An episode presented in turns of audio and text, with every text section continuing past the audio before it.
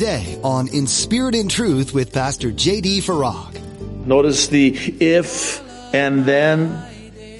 Then I will cause you to dwell in this place, in the land that I gave to your fathers forever and ever. Now, very important, please don't miss this. The love of God is unconditional. The promises of God oftentimes are conditional. If, then. God's love is unconditional, meaning you don't need to do anything to deserve it. But Pastor JD shares today that the promises of God depend on something that we do. He will love you no matter what. But if He's asked you to do something, there's a reason, and there's a blessing that will result from your obedience.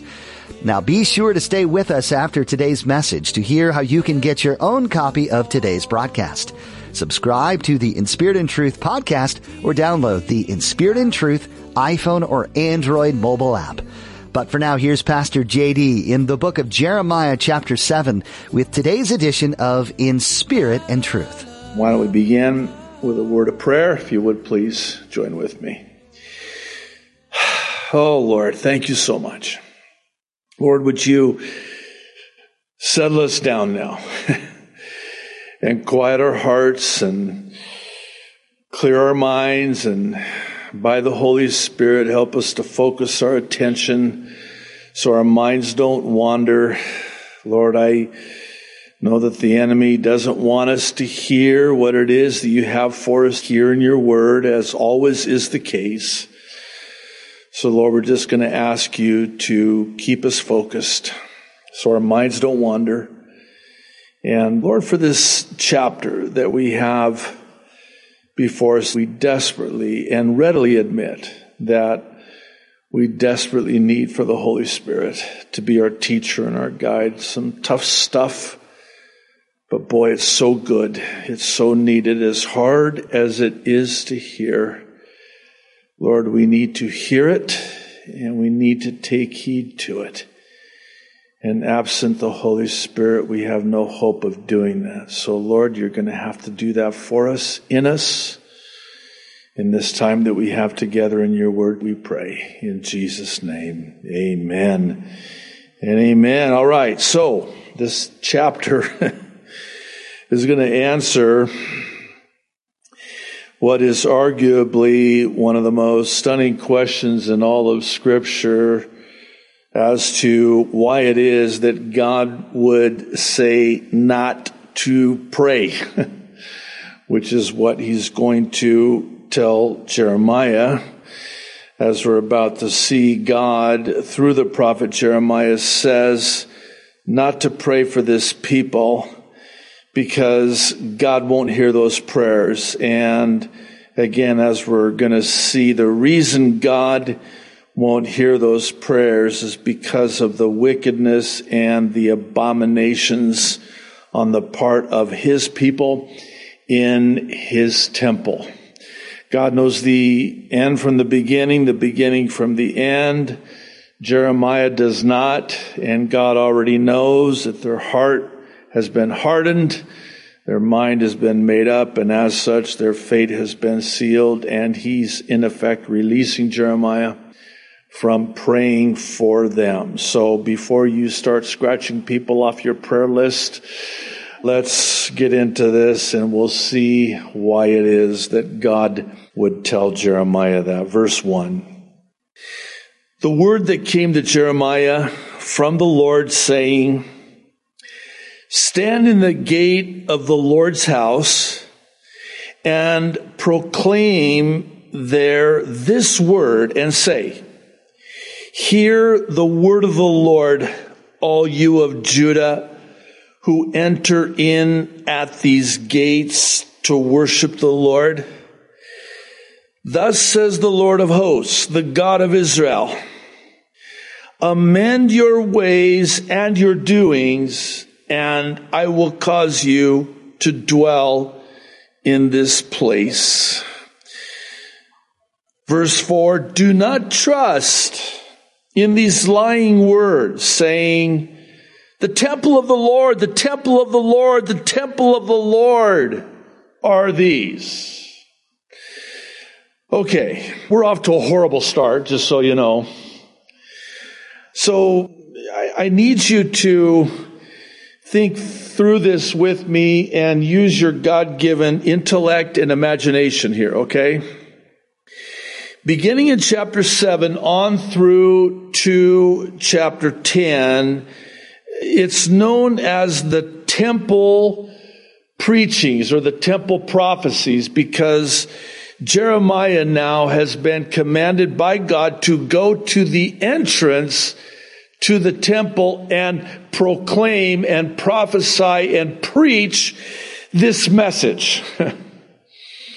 um, and he's going to do this at the very entrance there in Jerusalem to the temple where he will have the most people and the right people to hear the right message at the right time. They're not going to receive it.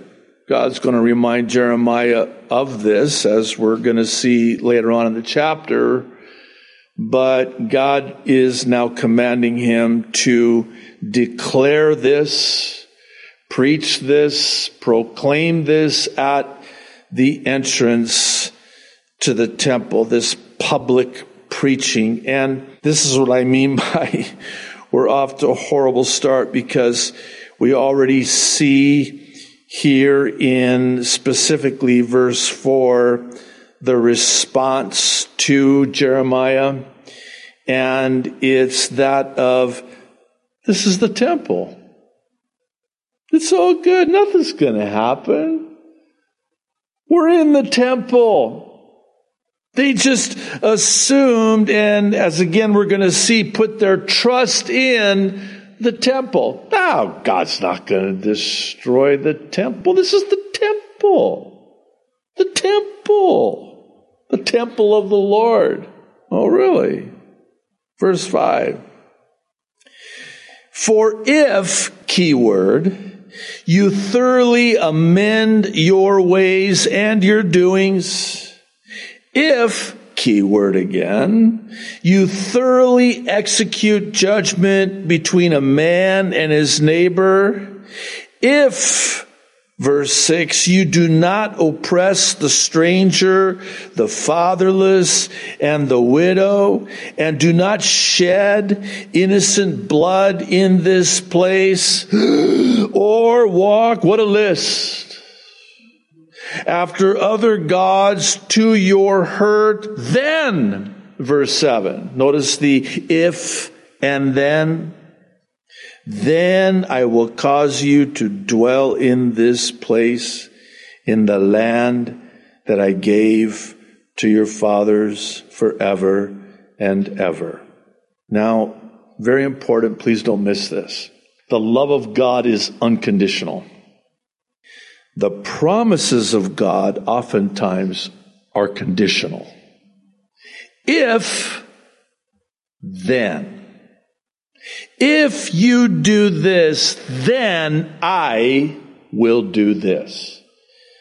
Replete throughout the pages of Holy Writ, we find promise after promise based on and predicated upon the condition that we do something, and if, if we do that, then God will do this. Example, there's plenty, but uh, let's take, okay, we'll take Proverbs 3, 5, and 6. Very well known, right? Lean not unto your own understanding. Trust in the Lord with all your heart and acknowledge the Lord in all of your ways. This is a conditional promise if you will lean not unto your own understanding, if you will trust in the Lord with all of your heart, if you will acknowledge the Lord in all of your ways, then the Lord will straighten out your paths. He will make straight your ways. He will direct your paths. It's a conditional promise. So, in other words, if those conditions are not met, then we cannot expect that God is going to direct our paths because we're not acknowledging Him. We're not trusting in Him. We're leaning on our own understanding. And those are conditions that have to be in place before God will do what He promises to do. Again, replete throughout Scripture, there are these conditional, but please, please, please, the love of God is unconditional. But there are promises in the Word of God that are conditional. And this is such a case here with Judah. If, if, if, then I will. Now, it's important to understand, and there's a reason I'm going to mention this at this juncture. At this point, I mean, everything is just going so well. I mean, the temple is packed, standing room only, overflow filled, no parking spaces, no room in the children's ministry classrooms. I mean, this was the happening place. It was going, growing, and glowing. Now, can you imagine how they would have received this from Jeremiah, God speaking through, prophesying through Jeremiah. And they're looking at Jeremiah going, What is your problem? What are you talking about? Look at this temple. Look, look at how many people are coming. Oh, wait a minute. I'm sorry, there must be a huge misunderstanding here. Because apparently it seems like you have made synonymous the numerical growth with the blessing of God. Wow, God must be here. I mean, look at how many people are here. Well, if that's the case, then what about this really small church over here out in the middle of nowhere that nobody really knows about? God's not there because there's not very many people there. Where is it? How is it? When is it that we bought into this notion that just because there seems to be numerical growth that the blessing of God is there? Hey, this is the happening place, man. Um, you might want to ask Laodicea about that. You know I'm talking about, right? Revelation chapter 3. I would venture to say that you would have pulled into that parking lot at Calvary Chapel of Laodicea. I'm sorry, I'm just going to use that just for purpose of illustration. And you'd have been hard pressed to find a parking spot. That place was packed, man. There were so many people there. There's a problem though. Jesus wasn't there. Fact, he's, he's trying to get back in. He's actually knocking on the door. Hey, can I, can I come in and sup with you and, and you with me? he wasn't even there. And that's what was happening here. God was not in this. And they had put their trust in, taken pride in the temple. Look at what's happening, man. This place is packed. And here's Jeremiah. He's out front. Where's security when you need him? He's telling everybody, amend your ways and your doings. If you, if you thoroughly execute judgment, and look at this list. Can you believe it? What they were doing? In how they were treating each other.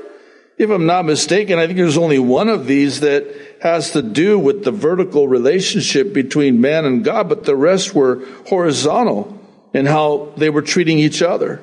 They were oppressing the stranger, the fatherless, the widow. They were shedding innocent blood. We're going to talk about that in a moment, very graphically, by the way. They were walking after other gods to their own hurt. But that didn't seem to matter.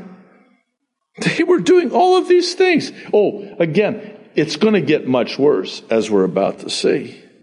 Verse 8 Behold, you trust in lying words that cannot profit? Will you, you ready for this list? Verse 9? Ready or not, here it comes. Will you steal, murder, commit adultery, swear falsely, burn incense to Baal, and walk after other gods whom you do not know, and then come and stand before me in this house, which is called by my name, and say, we are delivered to do all these abominations. What? Wait, wait, wait, wait, wait, wait. Okay, let's just step back here for a moment. So they're trusting in lying words that have no profit, and they're stealing from each other, they're murdering each other, they're committing adultery with each other, they're bearing false witness against each other. Oh, they're burning incense to Baal. They're walking after other gods whom they do not know, and and then this is Monday through Saturday, and they come to church on Sunday. And they stand before the Lord in the house of the Lord and have the audacity to say, It's all good. We're delivered to do all these abominations. I mean, after all, look at the temple. Look how blessed we are. Look how many we are. Verse 11 Has this house, which is called by my name, become a den of thieves in your eyes? Behold, I, even I, have seen it, says the Lord. Okay. A couple thoughts here, real quick. First of all, this sounds familiar, right?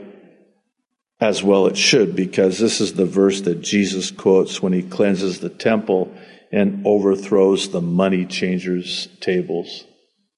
He quotes this verse right here.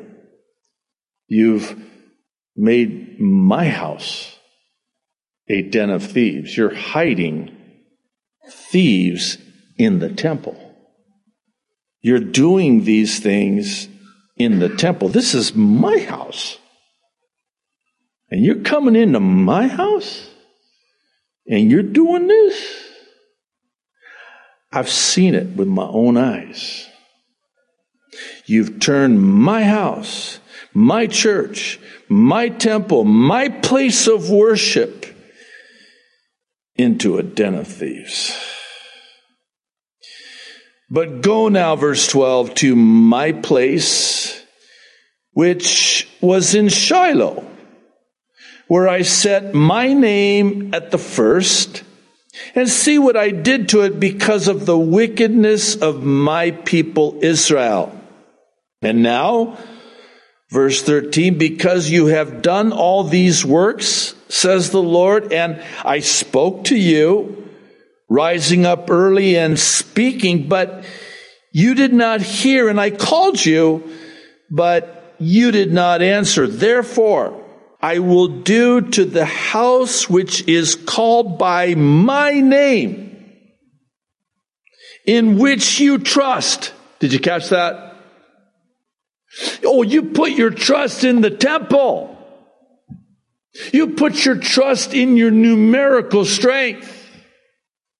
You put your trust in that which I gave you, which is what he says next, in which you trust, and to this place which I, I gave to you and your fathers, as I have done to Shiloh.